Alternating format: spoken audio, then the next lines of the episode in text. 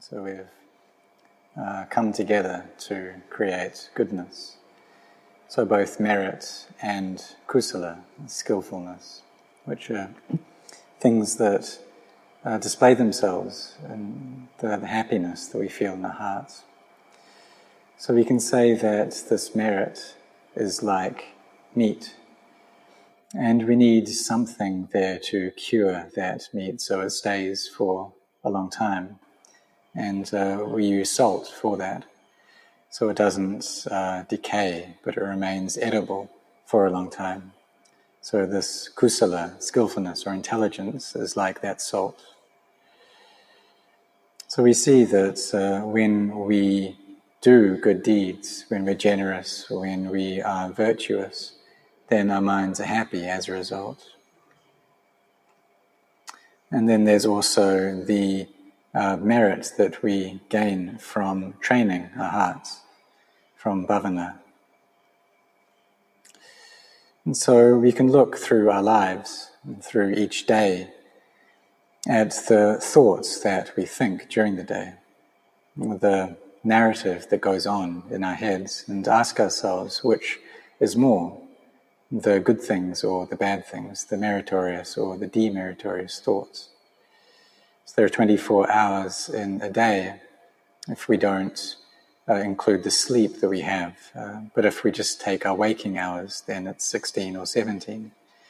It's the time that we have from when we get up in the morning to when we go to bed. And so, what are the thoughts that go on in our heads during that day, during that time? Which is more, the good things or the bad things? So if we don't train our minds, then it's natural that they'll go and think about many, many things, all kinds of things. Go off bringing up memories about the past, speculations about the future. There'll be this constant inner narrative as to the things that we like and the things that we're averse to. So if there's this liking, that usually uh, inspires the mind to think uh, thoughts about lust or about sensuality. And if there's disliking, then that propels the mind towards thoughts of hate or ill will. So usually um, these unskillful thoughts, they make us think in a bad way, in a negative way, rather than in a positive light. And when our minds think in this way, then they become darker and they build up this habit of inner darkness. And that's how we've been thinking for a long time, for many lifetimes, countless lifetimes now, uh, because that's just the nature of a heart that's stuck in samsara, and especially in this level that we are in, uh, the kama loka, this realm of sensuality. And so our minds get stuck on these sense objects, on the sights that we see, on the things we hear, um, the odors, the tastes, the tactile sensations. And then they're always responding to that uh, through either liking or disliking but both of these reactions cause the mind to become sad and gloomy. So those people who experience some degree of purity internally are very few. But when we do create goodness, um, then our hearts feel at ease for some amount of time, but it's usually a short period of time. And then they go off back into their habits, spinning stories, uh, thinking about things, and doing this without stop, preventing the mind from experiencing any peace. It's just inner chaos. So, normally, uh, people who are Buddhist, they only make merit on important days. And so, the significant days uh, in the Buddhist religion uh, Visakha, for example, and maybe on their birthday and on New Year. And they live their lives like this, just going to the monastery uh, just on these occasions. But those people who have more faith than this, uh, they may come to the monastery and make merit once a month. And for those who have an even greater level of faith, and maybe every Sunday or any day a week, once a week, they come. But for those people who are very intelligent, who have a higher degree of faith, they'll make merit on a daily basis. And perhaps monks pass in front of their house on alms round and they offer uh, food to those monks every day. Maybe before they hadn't done this, but then they start doing it and it becomes a habit for them. They get up early in the morning to prepare the food, or maybe they even prepare it the night beforehand, and then in the morning they get up and uh, they offer it to the monks. So when we do meritorious deeds regularly, uh, the heart becomes happy, and this inner happiness is heaven.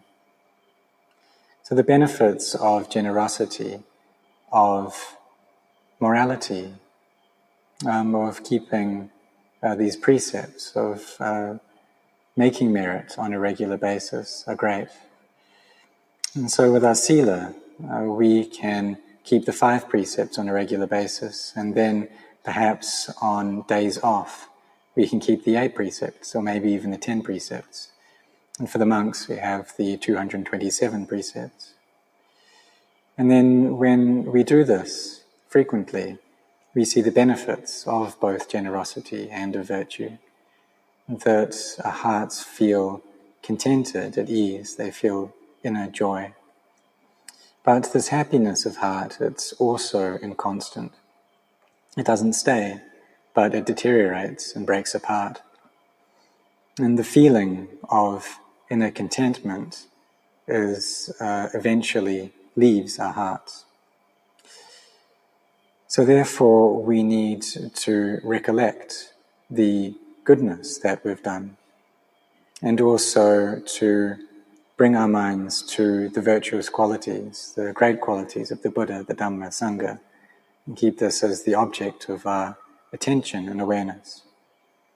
To recollect the good things we've done, all of the good acts and deeds, the good karma. So this is Caganusati, the recollection of our sacrifices, of generosity, and as the object of this recollection. But it may be the case that when we recall these things, our minds don't feel much peace. They don't feel the same joy as when we had done these acts initially. That when we had done these good things, there was a sense of inner peace and ease. But when we recollect that, it doesn't really come up. And so that what that shows is that our hearts haven't reached, uh, they're not able to reach that goodness. So we need to try to come back to build up even more goodness. As we do this, we experience inner fullness. We experience heaven, heaven in the heart. Initially, we may see birth in the heaven realm as being something very far away. Uh, but when we train ourselves like this, then we see that our minds can reach heaven. It's also the case for them to be quite far away. If we have a lot of thinking, thinking that goes towards love and hate, towards ill will, and thinking that makes us stressed, uh, then we can be very far away from heaven. So that what that means is that our minds are far away. But if we are sincere to build up goodness, then in the end, uh, we'll feel like heaven is very close to our hearts. Because the mind is, is very joyful. And we give rise to this joyful mind frequently. And then this recollection of the good deeds that we've done becomes easier. It's easier for the mind to uh, get into a bright and radiant state, for this rapture to come up. And the mind feels very full at that point, to the level that we don't want to eat anything. But we still do give our bodies food but just so that they are able to survive. But the mind doesn't really have any craving for this food. There aren't uh, kilesas towards it. We just eat for this body to be able to live on. Because the mind, it has its own food, this food of heaven. So perhaps we've read that in heaven no one feels any pains of hunger. Um, they are filled up with this celestial fullness. And uh, when our minds are filled with joy, it's the same state. Um, it really feels like they are filled up and that we don't want to eat, but we give our bodies food so that they can survive.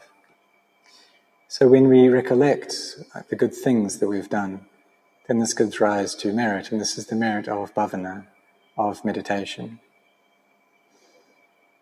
The, what we get, the merit that we get from recollecting the merit that we've done. So when the mind does feel full with joy, then this will just happen by itself. The mind will want to go back to this recollection all by itself. It'll try to think about the good things we have done very often. And there's this inner contentment, a feeling of joyfulness. And the mind uh, can easily um, stay on these objects um, all by itself. So we may just be sitting by ourselves and be smiling just to ourselves. And just like the opposite is true. When people are stressed, they can just be sitting there stressed out by themselves. So when the mind is full, um, then we just feel all contented and happy by ourselves, that there's this peace that comes up. And so the peace that we feel is the place of refuge, or the, the place that our minds can rely upon. It's our internal home.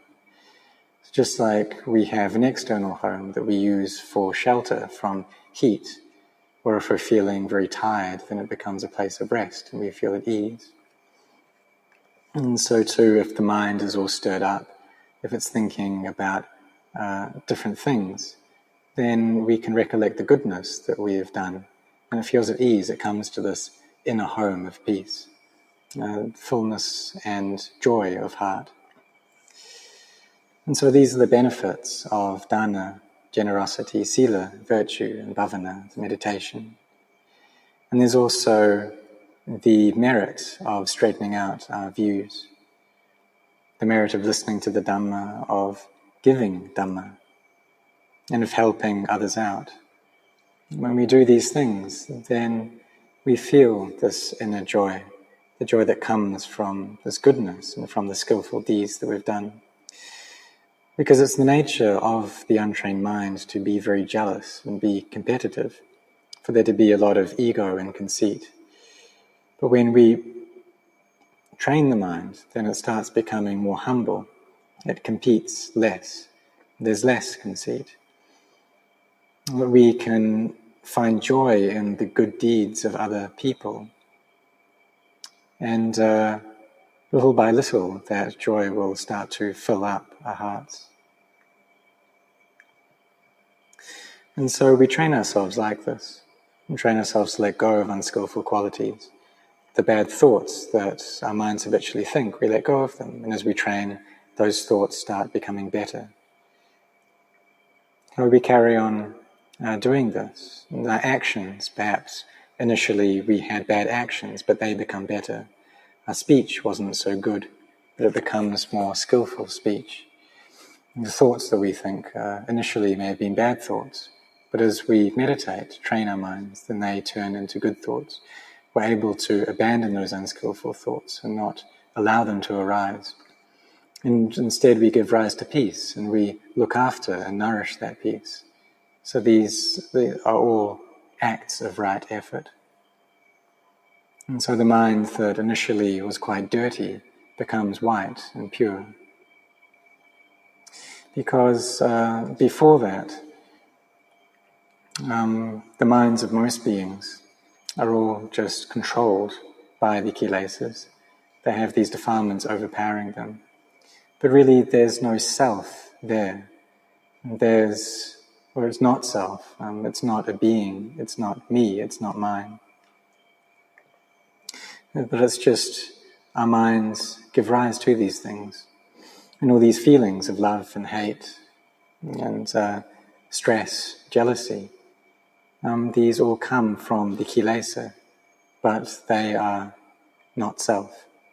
And there's no, they don't have a permanent or abiding self in them. But if we think in terms of self, then there'll also be conceit that comes up. And we won't see the truth of anatta, of not self there. And this is why we need to train our minds, to get them to see. And when we see this truth, then we'll feel the joy that comes from that. And so our minds gain knowledge through this. And there's a peace and a stillness that ensues. And we gain an understanding of this anicca, dukkha, anatta, it means that we've seen into the Dhamma. And the joyfulness that we feel internally uh, becomes even greater. And it rises up, this level of joy, it becomes even stronger and stronger. The peace that we feel becomes greater. And this shows us that we're very close to seeing into the Four Noble Truths. We're very close to seeing clearly the nature of anicca, dukkha, anatta. But this depends upon the peace that we have in our hearts. We do need this peace first. And so, this practice, uh, we try to do it continuously. And so, the practice of generosity, we do this often. The practice of virtue, we're intent and sincere in it. And meditation, we try to cultivate it a lot. If the mind is very agitated, thinking about many things, then we chant a lot, carry on going through the chanting. Um, but if or when those thoughts start to reduce, then we can also reduce the chanting that we do. And maybe just stay with the word Buddha or Dhamma or Sangha, and this is enough for the mind to feel peace. And eventually, all we have to do is just recollect the Buddha. Just maybe say the word Namo Tassa or just recite the single word Buddha, and we already feel very peaceful, we already feel joyful. And so the benefits of keeping this mantra in mind is like this. So we try to raise up merit and do this often. And this will allow the mind to gather together into samadhi, and the restlessness that we have internally will reduce. And being close to wise teachers, is very important because they're able to recommend and guide us along the path of practice. And in response, we put our efforts into the practice and use uh, walking on this path as our means of paying homage to these teachers. As we do this, our minds will meet with peace, and in the end, we'll gain an understanding of the Dhamma. This understanding that comes from inner calm. And we can see that now we have life. We're alive. But this life is not sure. And just as most of this day has passed by already, it's already evening, um, life and time passes by very quickly. And we don't know whether tomorrow is going to exist for us, whether to actually make it to tomorrow. That we have woken up and got up this morning, but we don't know whether that's going to happen again. And so we see this, right? We know this for ourselves that we have friends, we have relatives, we have uh, people that we're close to, or maybe teachers that we respect, and they were born and they've already passed away. And one day this will come to us as well. So we need to prepare ourselves because dukkha, stress, suffering, it's waiting right in front of us. So we need to get ourselves ready to not be heedless, to not be deluded or heedless in the life that we have or in the age that we are, because both of these are not sure. And some people have very strong bodies, but they're the first ones to die. So we don't know when it's going to come to us we have this breath with us now. And so we should contemplate this breath and see that when the breath leaves us, then the body will deteriorate and decay. And so is that really me? Is it really mine? And when people die, they're all become the same thing. It's just a corpse that's lying upon a, funeral pyre, or that gets put into an oven and they get burnt just the same. So externally, there may be some differences, but really internally, we're all the same. When there's no breath, the body dies. And that happens to everyone. There's no difference there. And so when there's no breath and there's no internal movement, and we need this movement to survive, that the breath, uh, it comes into the lungs and then it gets sent around the body. It sends this oxygen uh, through the bloodstream. It's able to clean out the blood. And so the heart pumps this blood all around the body and sends both the blood and the oxygen to feed the organs. And this allows the body to survive. It allows the four elements of earth, water, fire, and air to be able to come together and work together. Allows the cells to be able to live. And so, if more cells die than what are created, then this creates an internal imbalance and sickness. Or we can say sickness of the deterioration of the cells. And in this case, uh, the body just can't survive much longer. So we do need to contemplate uh, this nature of life, that it is something inconstant, it's not uh, dependable, not trustworthy, it's not sure. We shouldn't think that right now we're strong and healthy uh, because we don't know when we're going to die. We don't know when that's going to come to us. But what we do know is that right now we have life and we have this opportunity to create goodness. We have an opportunity to meditate. And this can bring our hearts to heaven Or we gain this inner joy, this inner fullness that comes from the merit and the skillful deeds that we've done. So we should try to practice, put our efforts into training our hearts to not be heedless in the life that we have, in the youth that we have. But when we train ourselves, when we are able to keep our minds with the meditation word, then they uh, become very, they become one with this word. And uh, the mind in that state is in heaven. There's a brightness, a radiance in the heart, and the darkness that was once there is relieved. And so we gain this brightness uh, from seeing truth as well. And it's an even greater level of radiance than what we'd experienced before, the radiance of peace. This is the brightness that comes from vipassana, from clear seeing, from the arising of wisdom. So may all of you put your efforts into this training, into this practice.